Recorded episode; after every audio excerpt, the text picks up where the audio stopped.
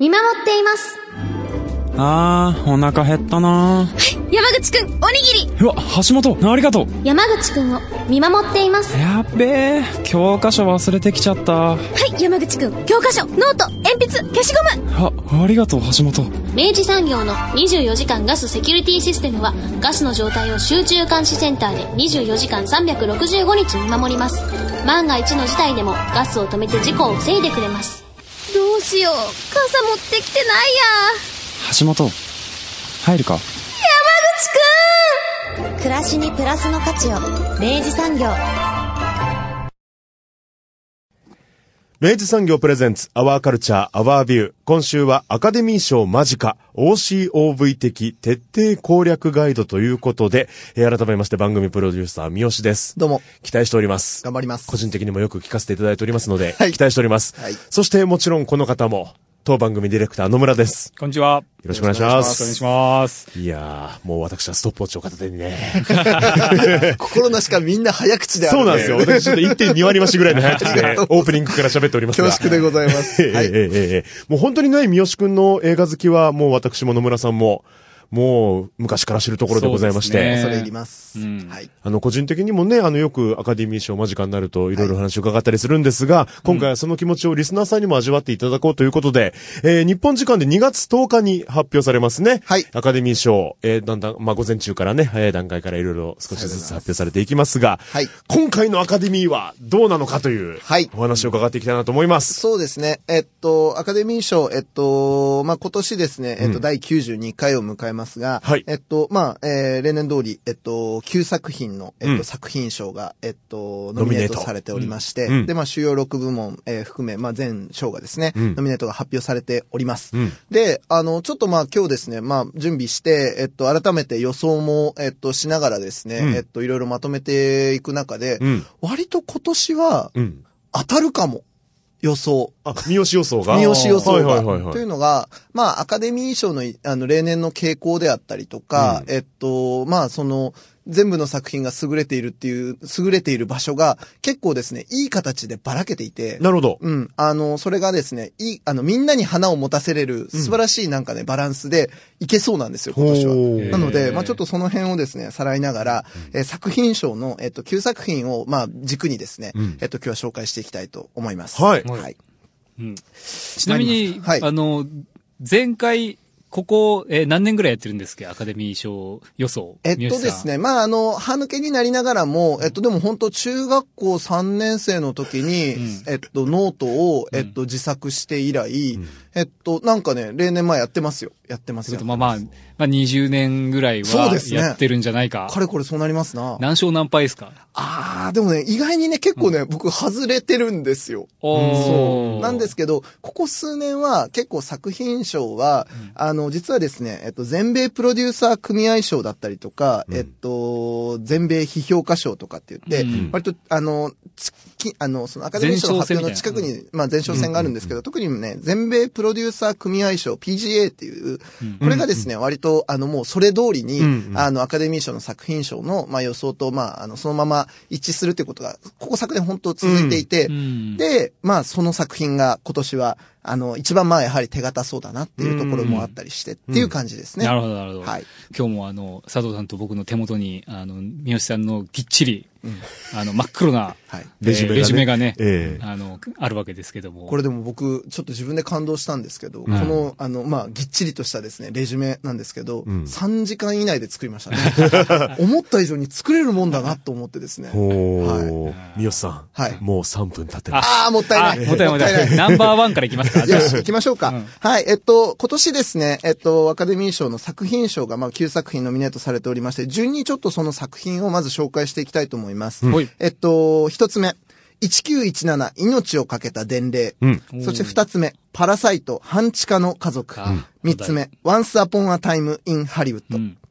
四つ目、ジョーカー。うん五、アイリッシュマうんン。うんはい。六個目、マリッチストーうんうリー。ん七つ目、ジョジョラビット。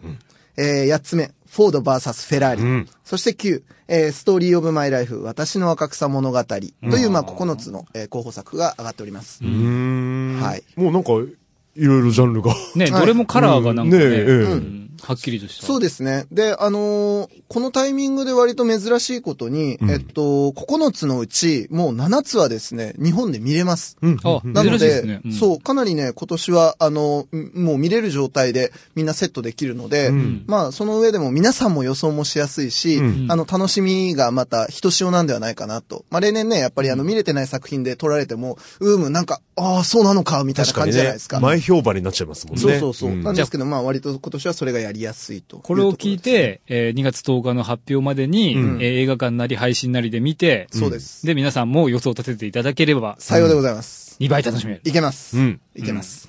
さあ、じゃあ順に行きますか。はいはい。えっと、一つ目の1917命をかけた伝令。はい。これあの、監督サム・メンデス、えおーですね。はい。あの、アアメリカン・ビューティー、そしてあの、007スカイフォールなど、まあもう本当に傑作揃いの、あの、名称ですけれども、えーこの監督が撮った、えっと、最新作品が、えーノミネート10、10、10部門に10ノミネートされています。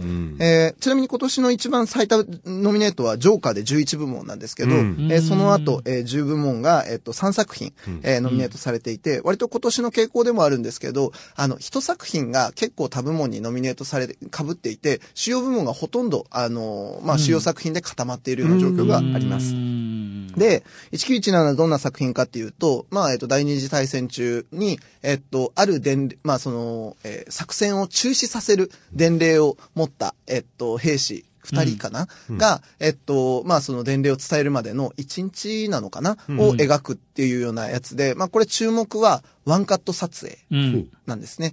で、えっと、ワンカット、まあ、あの、最近の映画の割とトレンドでもありますね。あの、まあ、皆さんの記憶に新しいところで言えば、カメ止めがあったりとか、ど。カメラを止めるなですね。ん。あと、まあ、バードマンっていうですね、えっと、あありましたね。2017年ですかね、うん。アカデミーの作品賞を取りました、大傑作がありますけど、うん。うん。この作品もワンカット的な演出でやっているとか、えっと、あとですね、アアジアの方でも最近ビーガンというですね、あの、優れた監督がおりまして、ん。この監督がまあ、カイリー・ブルースであったりとか、なんだり、だったり、まあ、その、彼の作品でも、非常に印象的にワンカットが使われていて、うん。まあ、いわゆるその、作最近の映画の、まあ、あの、シーンのトレンドであると。うん。で、これなぜかっていうと、ワンカットって、やっぱり一息でダーって見せるっていう意味でも、まあ没入感、うん映画体験みたいなものの唯一性があるんですね。うんで、これってやっぱり劇場で見てなんぼだろうっていうことですね。ですね。あの、アカデミー賞ってやっぱ映画産業の中でもやっぱ特に劇場で、まあ見ることを、まあ、あの、ある種、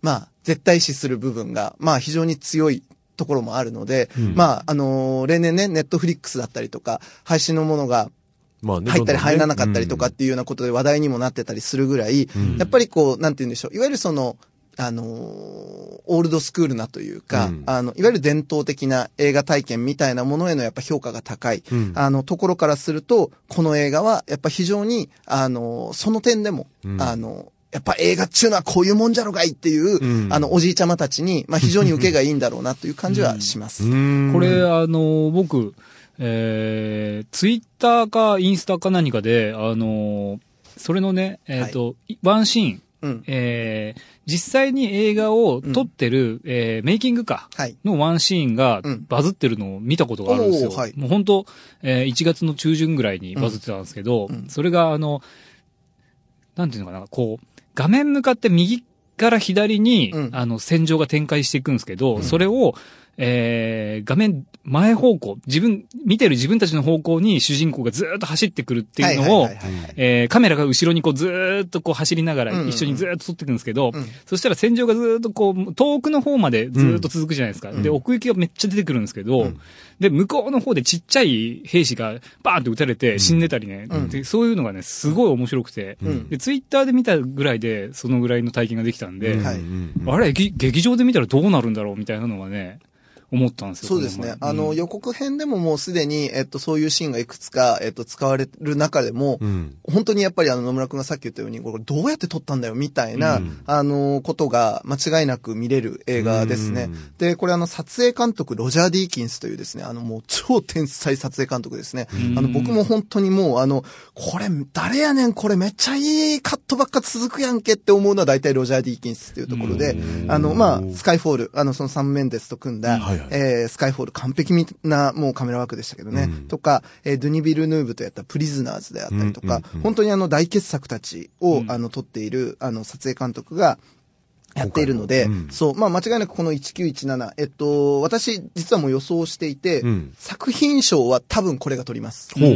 で、あと、まあ、もう予想の通り、撮影賞も絶対取る。うんと思う。んあと、視覚効果も多分取る気がする。ああ、今野村さん言ったようなね、いろんな手法がね、使われてるわけですからはい。ね。で、あと、音物として、まあその戦場物ですから、うん録音、音響編集が、ここに入ってくるかどうか。うんで、これの対抗馬は、後ほど紹介するフォード VS フェラーリになってくるかな、音響と録音編集は。なるほどね。あたりでちょっと、でもまあ、あの、おそらく最多、えっと、獲得の、えっと、一つになるであろうと予想しております。その中でもやっぱ作品賞としては、三好一押し。まあ、硬いでしょうな。うんあの、やっぱアカデミー賞は、あの、まあ、この後紹介するパラサイトと、うんまあ、二分すると思ってるんですけど、やっぱアカデミー賞は最終的にはまだ、まだアメリカにまあね軍配を上げるんじゃないかな、アメリカ映画に軍配を上げるんじゃないかなとは思っています。うんまあ、はい PGA の評価もってありますよね。はいというところですねうんはい。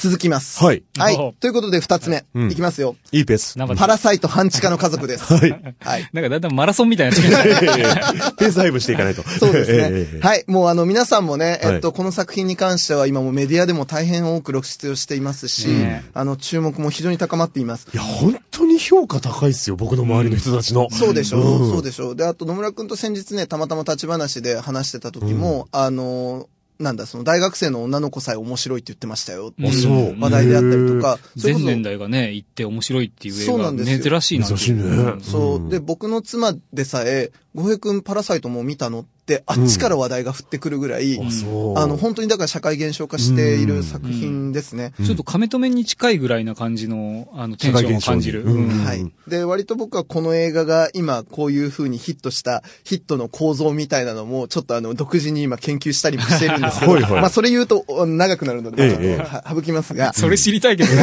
本当それだけ知りたいわ。分析してるんですよ。うんうんね、でもまあ、とにかく、あの、この監督、ポン・ジュノという監督ですね。はいあの、もう本当に2000年に長編デビュー作、吠える犬は噛まないというですね、まあそのデビュー作以来、うん。まあ今長編これで7作目なんですけれども、うん。まあ面白い映画しか撮ってこなかった、まあもう本当に世界を代表する韓国人監督ですね。ん。で、えっと、皆さんの中でも例えば、えーグエムル、えーハンガンの怪物だったりとか、母なる証明だったりとあか面白かっ、た。えーあと、殺人の追憶というですね、もうサスペンス映画の、もう多分もう本当にこれ以上ないんじゃないかっていうぐらい僕本当見終わった後もぶっ飛びましたけど、うん。とかっていうもう傑作連発の監督なんですね。うん。で、えっと、その監督が、えっと、満を持して撮った、えっと、本作が、カンヌの、えっと、最高賞、えーパルムドールを取って、ん。えーで、その後も、えっと、まあ、全米評価賞も取りまして、うん。まあ、本当に今、アカデミー賞で、まさかもしかしたら本当に、うん。韓国映画、外国語映画がアカデミーの作品賞を取るかもねっていうふうに予想されるぐらい、あの、な作品です。で、僕、この映画をまあ一言で言うと、もう映画テクニックの。と思って映画ます。テクニック。うん。うん。あの、映画で、なんて言うんでしょうね。映画的な演出であったりとか、えーその映画の幅みたいなもの、えっと、具体的に言うと、やっぱこの作品のやっぱジャンルの幅ですね。うん。あの、いわゆるそのドラマでもあるし、サスペンスでもあるし、うん犯罪、まあそのコンゲーム的な、犯罪騙しうん騙されのコンゲーム的な、ドラマでもあるし、だんだんと、まあちょっとホラー的な演出もあるし、で、まあ非常に社会批評性もあるし、あの、エンタメルックなんですけど、非常にアート的な、あの、構造的な作りにもなっているし、まあ映画でできることほぼほぼ全部やってるんですよね。ん。で、えっと、なんだけど、で、おまけにちょっと、まあ非常に社会的な、えっと、現代的な、まあその格差社会だったりとかうんうん、いうような、えっと、問題の取り入れ方があるんですけど、うん。まあ、それこそ今、韓国の、えー、万引き家族とか、うんうんうん韓国のジョーカーなんて言われながら、この作品はまた、あの、評価もされてるんですけど、ただ、まん、あの、まあ、ちょっとこれ万引き家族好きな方には申し訳ないですけど、あの、万引き家族ほど説教臭くもない。うん。で、本当にね、エンタメのルックしてるんだけど、後に残るものは、めちゃくちゃ重たいというか、うんあの、うんただ、その重みもなんかね、そのね、なんだろうな、ずしんととかっていう感じじゃなくって、なんていうのかしら。陰鬱な重み？そうそう、陰鬱な重みではなく、なくあのね、ただ、こびりついてしまったような、あーはははしゃなんか清濁合わせ飲む社会の本当の姿をちょっと見てしまって、うん。これどうしようか、みたいな。うんうんうんだけど、めちゃくちゃ面白い映画見たねっていう手応えもあるっていう、うんうんどんなバランスでやったんだよっていうことだし、うん。まあまあ本当にもう余裕の大傑作ですね。うん。で、あと、あの、これ、まあ、ポンジュノ監督の作品をずっと見てきた人だと、あの、薬とするような、うん。あの、過去作の、あの、セルフオマージュみたいなものが、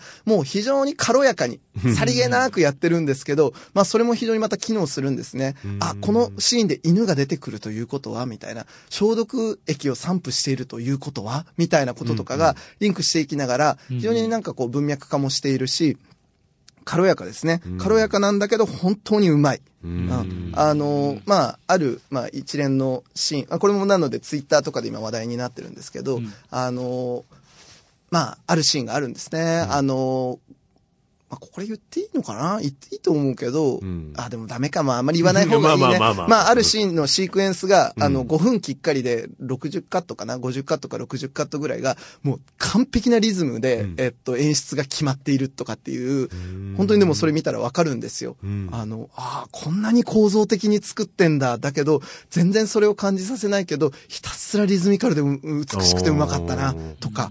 あ本当にもうあの見応えと、あの、テクニックとうん完璧だと思いますね。うんで、僕はこの作品は、えっと、監督賞。うんえ、だとまあ外国映画賞は当然取る。うんえーあと、脚本賞、編集賞、美術賞。うん全部取ると思います。へこれえすなわち何かっていうと、どうかしたら、パラサイトは、うんえっと、作品賞こそ取らないが、どうんえっと、最多、えー獲得、うんいくんじゃないかと思ってます。おーえだから、いわゆるその映画の質としては、うんこれ僕一番だと思います。ノミネートとしては6なんですね。そう、6部門ノミネートなんですけど、そのうちの5取ると思います。僕はあ、作品賞は取らないけど。そう。だからう、ん作品賞はごめんね。まだちょっとアメリカに取らせたいんだ。だけど映画的には一番評価しているよっていうスタンスで、僕はアカデミーは、あの、この作品に仁義を切ると思います。なるほどな。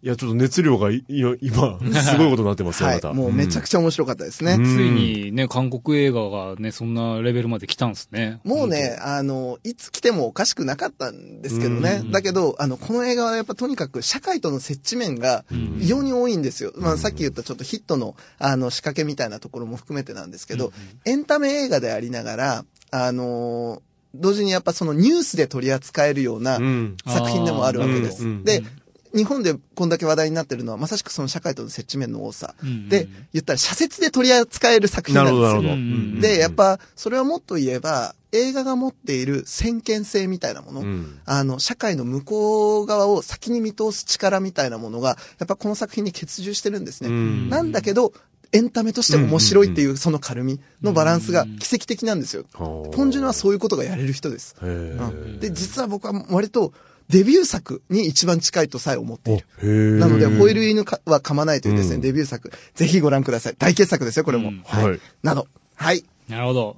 まだナンバー2。はい。ねえねえ。まだまだ行くぞ。よし。はい、じゃあ3作目。はい Once Upon a Time in あ Hollywood。タランティーノが出てきた。はい、これタリタランティーノですね。もうみんな大好きタランティーノ。で、これあの、最多、えーに近い、えっと、10部門で、えっと、ノミネートされてますね。うんなので、うんえっと、まあ、本当にたくさんの評価を集めている作品で、えっと、これに関しては、えっと、クリティクス、あ、クリティックチョイスアワード、放送映画批評家協会賞の作品賞。まあ、これも割と高い評価ですね。で、あと、ゴールデングローブのコメディ作品賞も取ってるので、あのーかなり、えっと、下馬評では、高いところ。えーある下馬評では一番高いとも言われてます。作品賞に一番近い作品とも言われている。で、これなぜかっていうと、割とまあ、あの、もうアカデミー賞って本当ハリウッド・オブ・ハリウッドな、あのーアワードなので、うんハリウッド内幕ものって結構好かれるんですね。ああ、そういうことか。そう。んで、おまけに、映画がテーマの作品は結構ね、今まで撮ってるんですよ。うん。アルゴ。ああ、アルゴね。ねはいはい。アーティスト。はいはいはい。あそしてバードマン。バードマンね。全部作品賞を取ってるんですね。ねうんだから、その辺も含めて、あのーワンサポンは意外に作品賞もいけるんじゃないかとは言われてるんですが、うんまあ、ここはやっぱりね、19じゃないか行く気がしてるんですがっていうところですね。で、えっと、ワンサポンアタイムインハリウッドは、僕やっぱ見て、あの、一言で言うならばっていうところで言えば、物語への圧倒的信頼が作り手にあるんですよ、やっぱり。うん。えっと、それこそ、この映画のタイトル、Once Upon a Time in Hollywood。うん。Once Upon a Time in っていうのは、あの、あっちの、まあ、言ったら昔々あるところにっていう語り出し、物語で必ず最初につく、あの、語り出しですよね。うんで、これ何かっていうと、やっぱその物語、もっと言えば、まあ、創作全般ですね。うん。で、あのーまあ、悲しい現実があるわけですよ、やっぱり。うん日々生きる中で、僕らの手元には。うん。で、この映画が取り扱うのは、実は、ハリウッドの中でも屈指に、あの、悲劇と言われている、シャロン・テート、まあ、殺害事件っていうのがありまして、うんそのシャロン・テートっていう、まあ、あの、女優さんが、ロマン・ポランスキーというですね、まあ、当時バリバリに人気があった、えー、監督さんと、まあ、結婚をして、うん。まあ、そこにですね、えっと、まあ、えっと、家にあ、なんか、あの、まあ、えー、ある、なんかこう、カルトが、うん。えっと、乗り込んで、うん。で、まあ、あの、シャロン・テート惨殺されちゃうんですね。うんうん。で、まあ、みんなもうシャロン・テートのことを口に出すのがはばかられるぐらいの、まあ、非常な悲劇として、うん。あの、みんながこう、避けて通る、まあ、話題だったわけです。うん。まあ、それをタランティーノが取ると。うん。いうところで、えっていう話なわけですよ。だって悲劇で終わるじゃんっていう話なんですけど、まあ、あの、詳しくはちょっと言えないんですが、うんえーまあ、タランティーノがですね、例えば、イングロリアス・バスターズというですね、2010年の作品で、えーやった、まあ、物語の中で成敗するという手つき。まあ、ちょっとこれね、本当はもっといろいろ言いたいんですけど、えええーまあ、言ったら、創作だからこそできる、うん。なんて言うんだろうな、花向けみたいなことがあるわけですよ。救いがあるんですね。うんうん。で、まあこの映画はまさしくまあ、で、そういうことなんですね。うん、でう、ん物語だからできること、うんうんうん物語の信頼があるんだっていう表明は、まさしくタイトルがすでに言ってるわけですよ。うん Once Upon a Time in Hollywood っていう、っていうところも含めて、まあ非常にやっぱね、あの、タランティーノは、あの、もちろん非常に、あの、いい意味で下品だし、品、もう、いい意味でげ、もうえげつないわけですけど、で、相変わらずこれ悪趣味なんですけど、悪趣味で、まあ趣味がいいんですよ。そう。とにかく悪趣味で趣味が良くて、何よりやっぱ自分が作る映画、そして物語、全般への圧倒的信頼がある。だから、見終わった後にやっぱすごい清々しいんですね。まあもうだから、これも割と長い映画なんですけど、見終わった後、いいもん見た 面白かったっていうなる映画ですね。ねで、あと、まあ、これあの、出演陣も非常に充実していて、まあ、あの、なんたってやっぱブラッド・ピットとレオナルド・ディカプリオの共演ですね。うん最高でしたね。うんで、あの、この作品はなので、えっと、僕はアカデミー賞では、助演男優賞でブラッド・ピットが取り、で、あと、美術賞でもしかしたら取るかもな、ぐらいなところにあります。あの、当時の時代のやっぱりあの再現だったりとか、えーその中における美術の、まあ、非常にいい感じの美術の、あのー映像がですね、良かったので、うん助演男優と美術賞は取るかな。なんですが、まあ、とにかく Once Upon a Time in Hollywood、ん非常にいい作品です。うんはい。というところです。はい。はい、ここまで3つ。さあ、そして4番目。あいくよ。はい、4番目、ジョーカーだよ。ジョーカー出たどんどん行かせていいんですかいや、これ生かさないと多分ですね、入りきれないと思うんですよね、なんかこれね。俺終わる時に三好さんが、あの、塵になって消えちゃうんじゃないかなと思って。本望だ。それで本望だよ、きっとこいいかの子は。ないいかな、うんごめんなさいいよいいよ。あの、あのね、始まる前は、みんなと話したいんだって言ってたのに、ええ俺結局一人で喋ってるね。いや、ここでね、あの、合いの手とか入れたら、あの、3倍かかります。恐縮です。はい行かせていただきます。はい。はい、中盤でございます。はい。えー、ナンバーフォー四つ目、ジョーカーです。ジョーカーはい、うんもうね、これはあの、日本でも大変話題になりまして、うんえっと、全世界興収が923億円とかいったっていう、まあもう本当に破格の大ヒットですね。ん PG12、15ですよ。うんうんうん15歳以下は見れない作品で、えー、その結果ですから、うんまあ驚異的な大ヒットですよね。しかもアメコミ映画です。うんね。えーだからもう異例の作品なんですけれども、うんえーまあ異例といえば何たってこの作品は、ベルリン映画祭で金獅子賞を取ってるんですよ。ねだからもう本当に映画としても、純粋な映画としても本当に非常に高評価を得たことだし、あエンタメとしても、えー非常に高い評価を得た作品ですね。うん。で、まあ皆さんご存知、まあバットマンの、えーまあ、えっと、なんて言うんでしょうね。宿敵と言いますかね宿敵ですね。うん宿敵である、まあ、ジョーカーを主人公にした映画で、まあ、ジョーカーがなぜ、あのー、ジョーカーになったのかっていう、まあ、プリクエル的な話ですね。で、これ一言で言うと、まあ、エンタメは時代の鏡ですね。っていうところですね。割とまああり手の言葉になっちゃうんですけど、うんあの、これほどやっぱり時代感を、まあ、表彰するエンタメは、まあ、やっぱパラサイトと、まあ、うんジョーカー、まあ、この二つがやっぱり非常に、まあ、今の時代だなっていうやっぱ感じがしますよね。うん。で、まあ、ジョーカー、まあ、その、言ったら非常に貧困で、うんえっと、貧しい家庭、まあ、ね、あの、出陣の中で、まあ、育っていった、ある青年なわけですね。で、えっと、まあ、あある障害を持ってしまったせいで、えっと、悲しくなると笑っちゃうっていう、まあ、その体質を持って、えー日々生きてるわけです。で、まあ、その悲惨すぎると笑ってしまう。で、まあ、だんだんとまあ、その暮らしていく中で、まあ、本来だったら社会が約束するはずだった報いみたいなものが、まあ、コテンパンに無効になっていくわけですね。で、えーもうだんだんやっぱどこに向かっていいかわからんような怒りがまあ、まあ、ルサンチマンとして溜まっていき、まあ、いこ怒りの矛先ももうある一方向じゃないんですよ。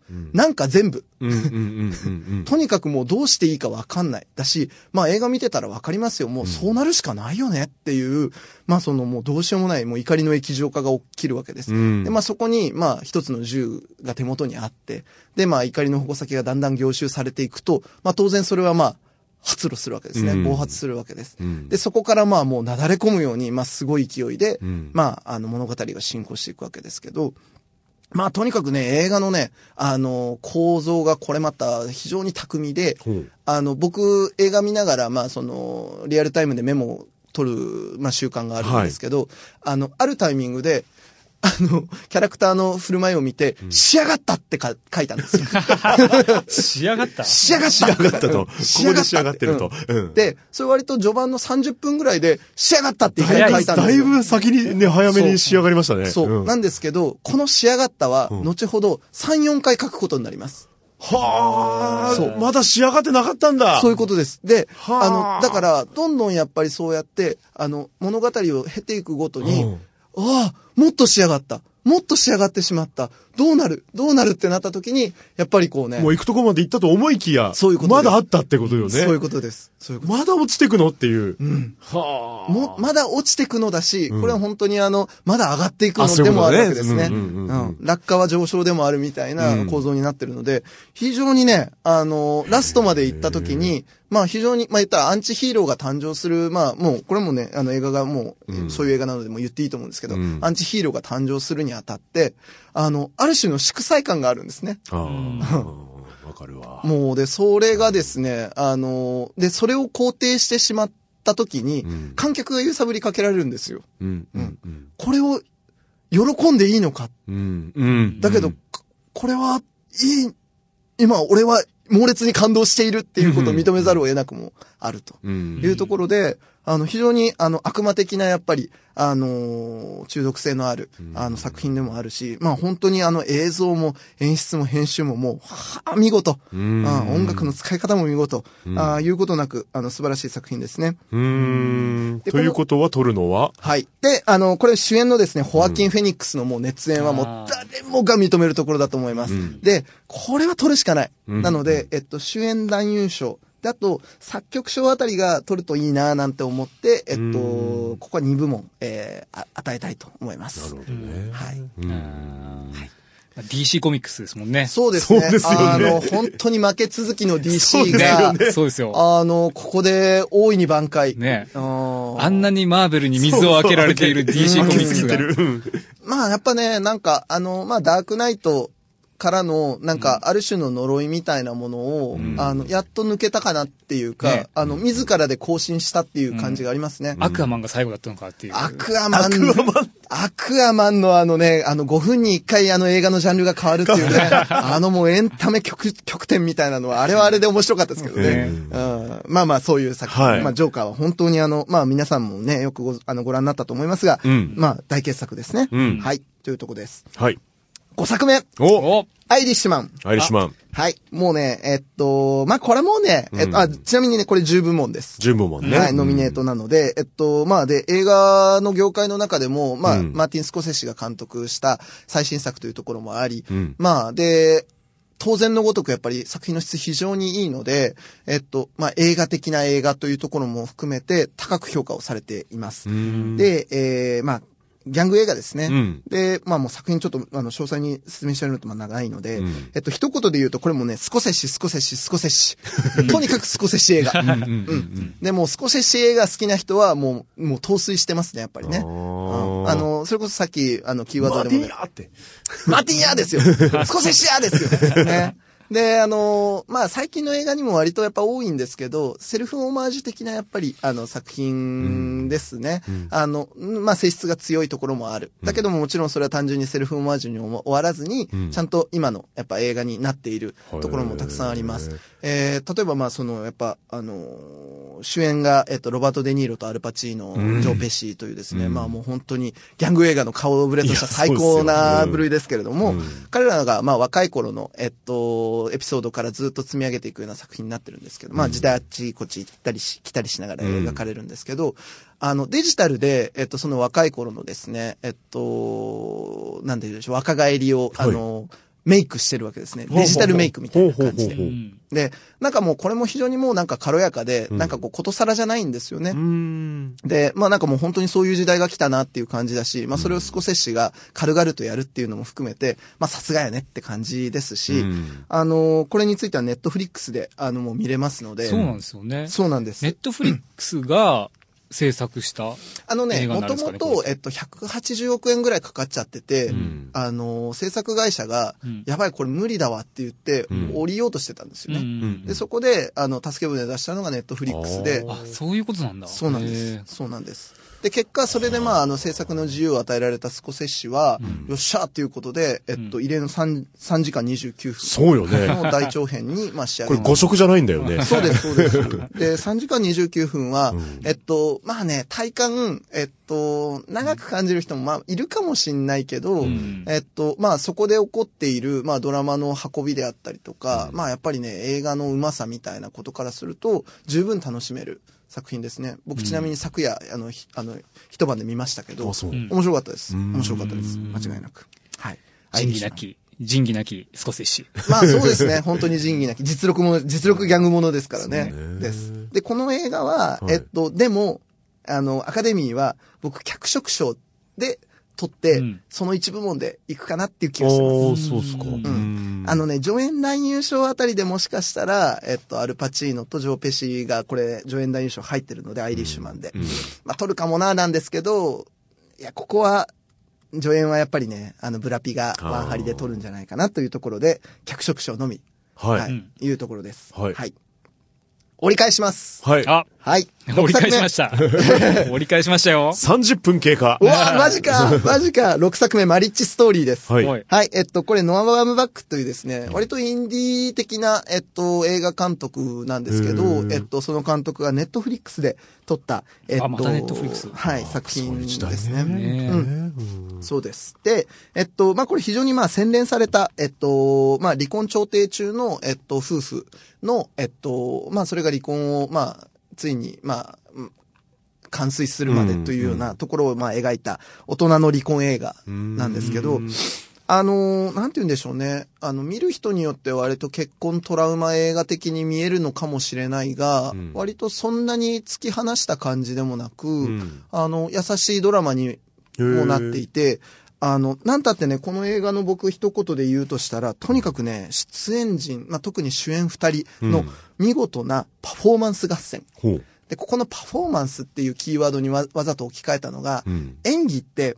必ずしも演技だけじゃないと思うんですよね。うんあの演技の上手い下手だけじゃなくって、うんまさしくもうその出演者自体がまとっている空気とかもう存在だけで成立するものってやっぱあると思うんです。うんうんで、まあその存在が、あの、あ、これ主演は、えっと、アダム・ドライバー。もう今もう飛ぶ鳥を落とす勢いのアダム・ドライバーと、えースカーレット・ヨハンソンが、えー夫婦役を演じてるわけですけど、ん。この二人のですね、やっぱり、あの、存在としてのやっぱもうパフォーマンス、えーそしてまあ、えっと、まあ、あんまり言うべきじゃないんですけど、まあ、あるパフォーマンスが、うん。えー作中で、えっと、それぞれ、えっと、スカイオハと、えっと、アダム・ドライバーが、まあ、披露するんですね。うん。何かとは言いませんが、うんで、そこまで含めて、やっぱりね、見事なんですよ。うんで、特にね、やっぱ僕、あの、終盤で、あの、まあ、アダム・ドライバーが、ある、まあ、パフォーマンスを見せるわけですけど、ね、言うべきじゃないんですけど、ごめんなさい。えっと、まあね、ここのシーンがね、もう忘れがたく素晴らしいんですよね。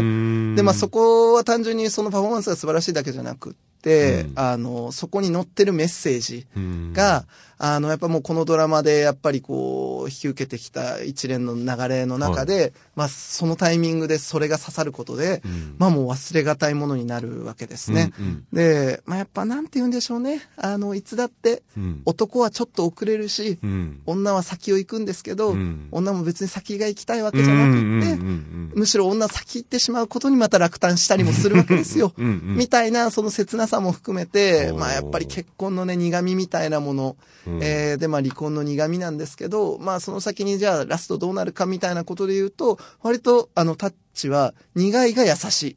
うん。とてもいい映画だと思います。うん。で、ここですね、えー、まあ出演陣が素晴らしいんですけど、はい。えー、助演にですね、はああの、これ、ローラ・ダーンというですね、あの、あれですよ、あの、デビッド・リンチの映画とか出てる、あのねうん、ちょっと顔が怖いあの女の人がいるんですけど、はいはい。あの、スラーっと長いというか、長い女優さんがいるんですけど、ローラ・ダーンがですね、非常に印象的なですね、はい。あの、助演演技をですね、かましていて、これはね、もう、取るしかないんじゃないかなというところで、えー助演女優賞ローラ・ダーン、うん。えー取る。で、あと、主演女優賞でこれ、スカーレット・ヨハンソンを取ると思います。あそで、あの、スカーレット・ヨハンソンは今年結構異例のことをやっていて、えー主演女優賞でノミネート。で、あと、この後紹介するジョジョ・ラビットという映画で、えっと、助演女優賞でもノミネートされているという、あの、もう本当にだからもうノリノリであるっていうところですね。で、これはでも主演で撮ると思います。はあうん、素晴らしい演技でした。うんなので、主演、助演で、それぞれ女優賞をマリッジストーリーが取ると。いうところで、ちょっとこれは、ん睨んでおります。はいうんはい。音楽があれなんですね。ランディ・ニューマンなんですね、これね。そうなんですよ。ね。そうなんです。ランディ・ニューマンってもうピクサーの人っていうイメージが ね、もう、めちゃくトイストーリーでな、どんだけね、ねあの、ランディ・ニューマンに泣かされてきたかっていう感じですけど、あの、この作品でもねですね、あの、非常に洗練された、うん。あの、サウンドトラックをつけていて、んあの、これオリジナルかな？あ、そのなんか、あの、もともとある既存曲かなぐらいの自然な感じで BGM で流れてたら、あ、ランディ・ニューマンこれも自作なんだとかって言って結構ね、驚くような、あの、本当にリッチな音楽も聴きどころですね。うんはい。うん。です。はい。続きまして、はい7作目、うん。ジョジョラビット。これ僕一番気になる。はい。えっと、これですね、えっと、6部門でノミネートされておりまして、んえっと、トロント国際映画祭で、えっと、ピープルズ・チョイス、いわゆる観客賞ですね、取られるぐらい、まあでも本当それもむべなるかなという感じの、あの、非常に愛すべき作品ですね。う。うんん。うん。で、えーこれどういう作品かというと、えっと、1940年代のドイツを舞台に、えっと、ある少年がいるわけですね。で、少年は、えーまあ当時、えっと、そのまあその国を、まあもう、あの、し独占していた、うん。まあ、あの、ハイル・ヒットラー、ね、うん。えっと、ドイツ軍に、まあ非常に、えー入信しておりまして、入、あの、なんて言うんでしょうね。あの、入れ込んでおりまして、うん。で、少年兵になるっていうことで、えーその訓練に行くわけですけど、キャンプに行くわけですね。うん。なんだが、えっと、まあ、ある事故で結局、まあ、それがなされなくなるわけですね。で、お家にこもって、まあ、あの、その、少年兵の、まあ、なんか、駒走りみたいなことしかやれなくなるわけですけど、うんまあ、そんなある日、まあ、えー自宅に、あの、女の子がかくまわれてることを実は気づいてしまうと。うん。うんで、その女の子はユダヤ人であると。うん。でうん、どうするっていう風になっていくわけですね。うんで、えっと、その、少年は、えっと、イマジナリーフレンド、えー妄想上のお友達として、あの、アドルフ・ヒトラーをですね、うんえっと、常に実は心の中に持っていてで、なんか困ったりした時に、ヒトラーがですね、あの、お前こうしろ、みたいなことを言ってくれるんですよ。ほうほうほで、あの、こういう話し方もわかるように、めっちゃ、エピソード的に言ったらめっちゃシリアスじゃないですか。うんなんですけど、これコメディなんですよね。う。で、あの、これ監督がタイカワイティティというですね、うんあの、マイティー・ソー、うんえーバトル・ロワイヤルというですね、ん。もうね、これ大傑作ですから、これ絶対みんな見てって大きい声で言いますけど、あの、本当に、あの、マイティー・ソー、マーベルシリーズの、うん。えっと、バトル・ロワイヤルというですね、この作品で評価を確立した、うん。あのーニュージーランド出身の、えー監督で、この方実は、えーマオリ系のユダヤ人なんですよ。あ、そうなんだ。そう名前がね、面白いですもんね。そう、タイカワイティティで、えっと、まあ、監督も務めるし、実はこの人俳優もやるんですね。うんうんで、この作品の中で、そのヒトラー、イマジナリーフレンドとして登場するヒトラーは、実は本人、タイカワイティティ本人が演じてます。へーで、あの、非常にココケティッシュに演じてるんですけど、あの、まあ、何せ中身は中身なので、うん。えっと、実は結構、あの、し、あの、深いことというか、うん。シリアスなことをやりつつも、ただ、あの、全然重たくならない。あの、実は僕、これ、あの、わずか、あの、数時間前に劇場で見てきたんですけど、うんあの、笑って、泣けてうん、あの、最後はね、胸熱ですよ。あの、本当に僕ね、劇場で最後2分間ぐらいね、胴泣きしちゃいました。非常にいいです。あと、あの、既存曲の使い方、音楽の使い方もナイスです。うんうんなので、この映画はぜひ、あのーそういう意味でも、あの、軽やかに見れる、あの、すっげえいい映画。うんあの、少年少女の本当に素晴らしい輝きが、あの、劇中で見れる。あの、非常にいい作品ですね。で、この作品は僕はおそらく、撮るとしたら、うん衣装賞と美術賞を取るかもね。うんだけど、まあ、これは無冠で終わるかな。うんちょっと他でちょっと、あの、上が詰まってるので。ねうんというような作品で、ジョジョラビット。でも本当にね、これあの、今劇場でやってて、あの、間違いなく見た方がいい作品です。うんあの、ぜひご覧ください。はい。うん。はい。対価 YTT。はい。うん大会 YTT。みんな覚えておいてね。うんはい。そして次です。うん8作目。フォード VS フェラーリ。出たあ出た。来たー来たー男泣き あなたのノートすごかったよ、これ。はい、えっと、もうこの作品はもう、あの、一言で言うと、もう、152分間男泣き。うん。はい。もうね。トラさんじゃない。それ。それトラさんが泣いちゃう方かな。いやー、これほんといいんですよね。あのー僕、今年のノミネートの中で、あの、まあ、作品的にはみたいなことはいろいろあるかもしれないんですけど、一番エモいものはって言われたら、もう何を、もう何をか言わんや、絶対この作品です。フォード VS フェラーリです。ううんん。あのーまあ、ストーリー簡単に紹介すると、うん。えーまあ、1960年代の、えっと、アメリカの、まあ、本当に、えっと、大手、えー自動車さ、あのー産業であったフォードが、えっと、まあ、当時はもう、割と、まあ、定着して、ダサい車になっちゃってたんですね。はいうん。で、そのダサい車っていうレッテルをどうやったら乗り越えれるかっていうところで、えっと、その当時のルマン24時間レースに、えっと、参戦して、えーまあ、一番イケてる車とされている、まあ、フェラーリ、うん。えー盤石のフェラーリを倒したら、俺たちもう一回その評価勝ち取れんじゃね？っていうことで、えーその野良、野良集団たちがですね、うんうんのぶし集団たちを 集めて、えええーそこに挑むというですね、まあもうほら、エピソード聞くだけで熱いじゃないですか。そうですね。で、これ実話もので、えっと、うんまあ、だいぶ脚色されてるので、あんま実話ものってもう言わなくてもいいんじゃないかな。とはいえ、まあ、実話ものの重みもあるんですけど、うんというような作品なんですね。うん。で、あのーまあ、やっぱそのはみ出し者、負け犬たちのまあ逆襲劇として、うん。まあ、あの、ルックはあるんですけど、あのーやっぱここさすがだなっていうのが、やっぱこのジェームズ・マンゴールドというですね、あの、これ監督が、うん。えー手掛けてるんですけど、うん。まあ、まず演出が本当にですね、丁寧でうまいですしうん、あのーまあ、最近この監督はですね、なんか非常に苦味のある、うん。あの、なんて言うんでしょうね、男のやっぱりこう、なんかこう、あの、武骨な、男好きする男うん。像みたいな。やっぱね、うん。武骨な、やっぱり不器用な、で、あの、やっぱその、甘いことばっかじゃねえよ。うんうん。逃げことも飲み込むしかねえよっていう、うん。まあ、やっぱ、その苦味みたいなもののエッセンスが非常にうまい監督で、あの、例えば、X メンシリーズでローガンっていうですね、はい。ウルヴァリンが、うん。あの、主人公の、うん。えっと、スピンオフの作品があったんですけど、はいあれは、あの、なんかヒーロー映画でありながら、アメリカ映画の傑作って言われるぐらい、本当に良かったんですね。うういや、渋かった。僕見た、それ。うんよかったでしょ、んで、あ、ある、やっぱ、あれ的な苦味があるんです。うんで、これやっぱその企業の、フォードの企業の命運をかけた、うんそのやっぱ勝負事なので、自分たちの誇りをかけるだけでは、うんやっぱままならんわけですよ。うん。企業のやっぱりやらなきゃいけない宿題があるわけです。うんうん。で、やっぱその中で、あのーフォードが、あの、こういう、なんか、やっぱ、その運転手はやっぱこういうイメージがある人じゃないと困るから、うん。君に出てもらっちゃ困るんだ、みたいな。うまい、あの、運転はうまいかもしんないけどさ、とかさ、もっとこういうなんかやり方してくれよ、みたいなことをうん上から落ちてくるわけですよ。うん。で、あの、それを、なんか、うーって言いながら飲み込んだり、うん戦ったりしながら、うんまあその自分たちの誇りをかけて、えー戦っていく男たちのエピソードなので、うんまあ今ね、働かれているすべての 男たち、うん。ね、時には飲み込んで、時には妥協して、うん。時には歯向かってやっているすべての半沢直樹たち。そうですよね。日曜劇場ですよね。そうですよね。みたいな人たちえにえ見てもらうと、いや、これは俺の物語だよ、とうん。いうことになるし、うん。まあ、それを支える、えー妻、そしてはあ。息子との関係性も含めて、まあもうね、152分間ね、男泣きですよ。大いに泣いてください。そういうことですよね大いに泣いて、大いに達成してください。んね。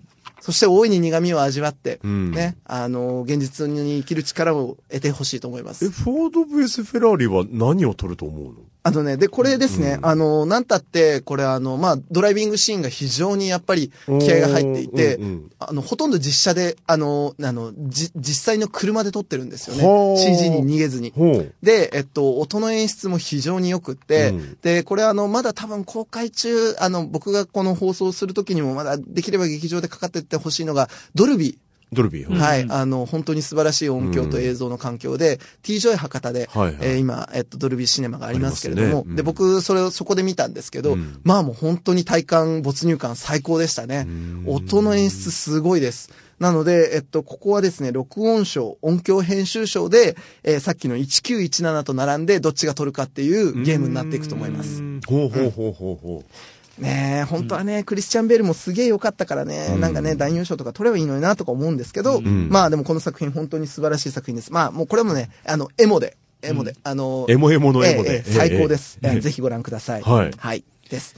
さあ、最後の作品。はいはい。えっと、ストーリーギリギリですオブマイライフギリギリですよギリギリですよね頑張りましょう。ストーリーオブマイライフ。はい私の若草物語。ほう。はい、これ、えっと、3月27日公開なのでね、うん。ちょっと先なんですが、うん。えっと、これ6部門でノミネートされております。はい。えーで、まあ、皆さんご存知、ルイザメ、えールイザ・メイ、えーオルコットうん。の、えっと、1868年原作の若草物語ですね。うん。えーこれの、えー1917年にもともと、えっと、若草物語って映画化されて以来、少なく見積もっても、9作品映画になってるんですよ。うん。うん。で、そっからさらにドラマとか、うん。えーまあ、うん。若草物語に着想を得た、えっ、と、まあ、本案作品とか考えると、まあ、無数にうん。今まで映画化されてきた、えーこの若草物語うん。を、今、なんとグレタ・ガーウィグが撮るという。はい、グレタ・ガーウィグですね。えっと、これもまたちょっと説明必要なんですけど、うん割とインディペンデント型で、この方も非常にもう、あの、今、アメリカを代表する女流監督として、えーー評価を固める人で、んえー昨年、一昨年かな、えーレディー・バードっていうですね、あのー大傑作がありました。えーその、監督作品でいよいよなんかこうメジャーの方からももう無視できない存在として、えっと、喫立した、えっと、女性の監督なんですが、うん。まあ、この監督が、えーその自作に、まあ、その、レディーバードの次に撮るのが、なんと若草物語であるとうん。いうところ。で、えーまあ、若草物語を今撮るっていうところで、しかもグレタ・ガーウィグが撮るっていうことになると、当然やっぱりそれはですね、まあ、ある種のやっぱ再解釈うんが噛むわけです。うんで、今やっぱりこう、女性の、えー時代になっていく中で、うん。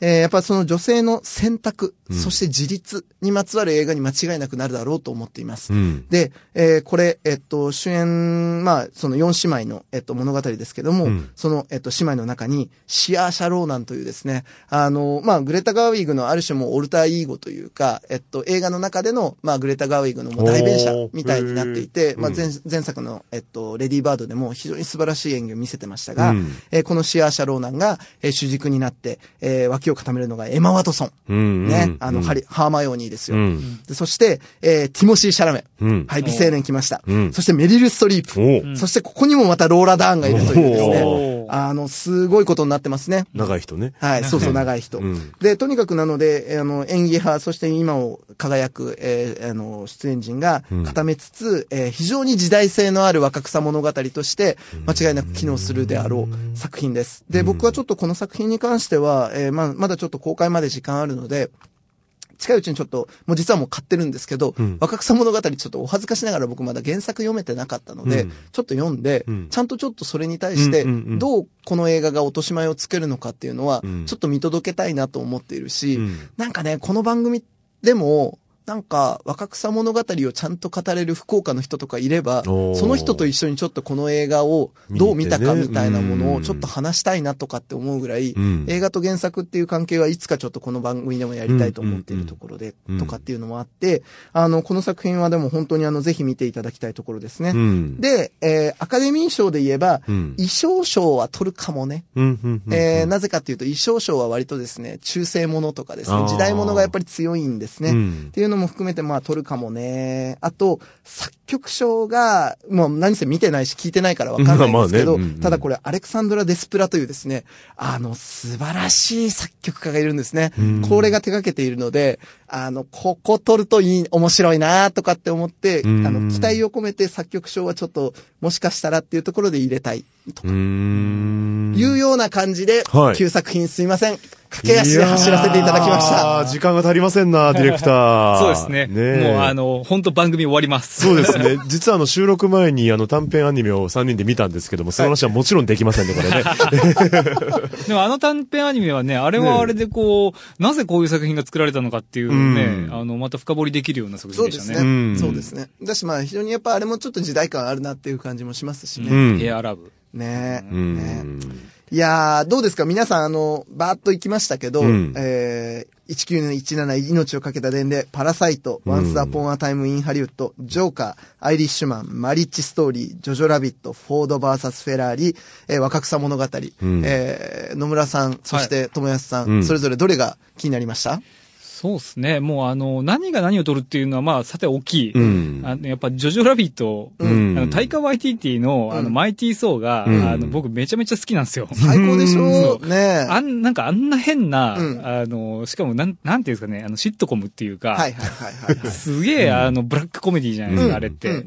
うんあの、それが、うんえードイツ、しかも戦時中のドイツを題材にどういう作品になるのかっていうのはね、今どう、あの、公開されてるんで見に行きたいな、とうん。いうところですね。あの、で、やっぱ既存曲の使い方は、あの、うんマイティーソーでも見られた通り、うん非常にやっぱ上手いので、うん。うん。ラスト泣けますよ。うんはい。うん。友安さんはいかが？いや、僕もね、三好くんの話聞いて言えば、ジョジョラビットすごい、おうそうですか見たくなりましたし、うんまあでもやっぱりパラサイト見とかなきゃなって思いましたね。あぜひぜひ。うんあの、本当にパラサイトは、あの、もう、あの、向こう何十年、うん。あの、耐久余裕でできる、うん。あの、本当に映画史に残る大傑作です。うんあの、もう、さっきも言ったけど、並びの中で一番映画の、としてのうん、底力があるのはパラサイトだと思います。うーんさあ、第92回アカデミー賞は、えー日本時間の2月10日月曜日、まあ、お昼ぐらいにはい発表されるということですので、はいまあ、この九州のね、す隅っこの、いとある放送局で、うんこんな予想もしてますよっていうのを皆さん、はい心に留めていただいて、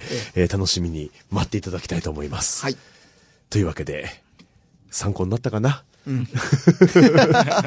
アカデミー賞間近 OCOV 的徹底攻略ガイドでした。クイズ、明治アタック。あなたのチョイスが未来を変える。問題です。2016年4月の自由化以降、生活に合わせて選択できるようになったのは？電気。正解。では、明治産業で電気と組み合わせて料金をお得にするプランを作れるのは？が、ガス。正解。では明治産業電機の契約に切り替えるときに必要なものは？最新の電気の検針票が手元にあればスムーズ。良いでしょうでは賃貸住宅マンションアパートでは。一部を除き切り替え可能。お見事全問正解です。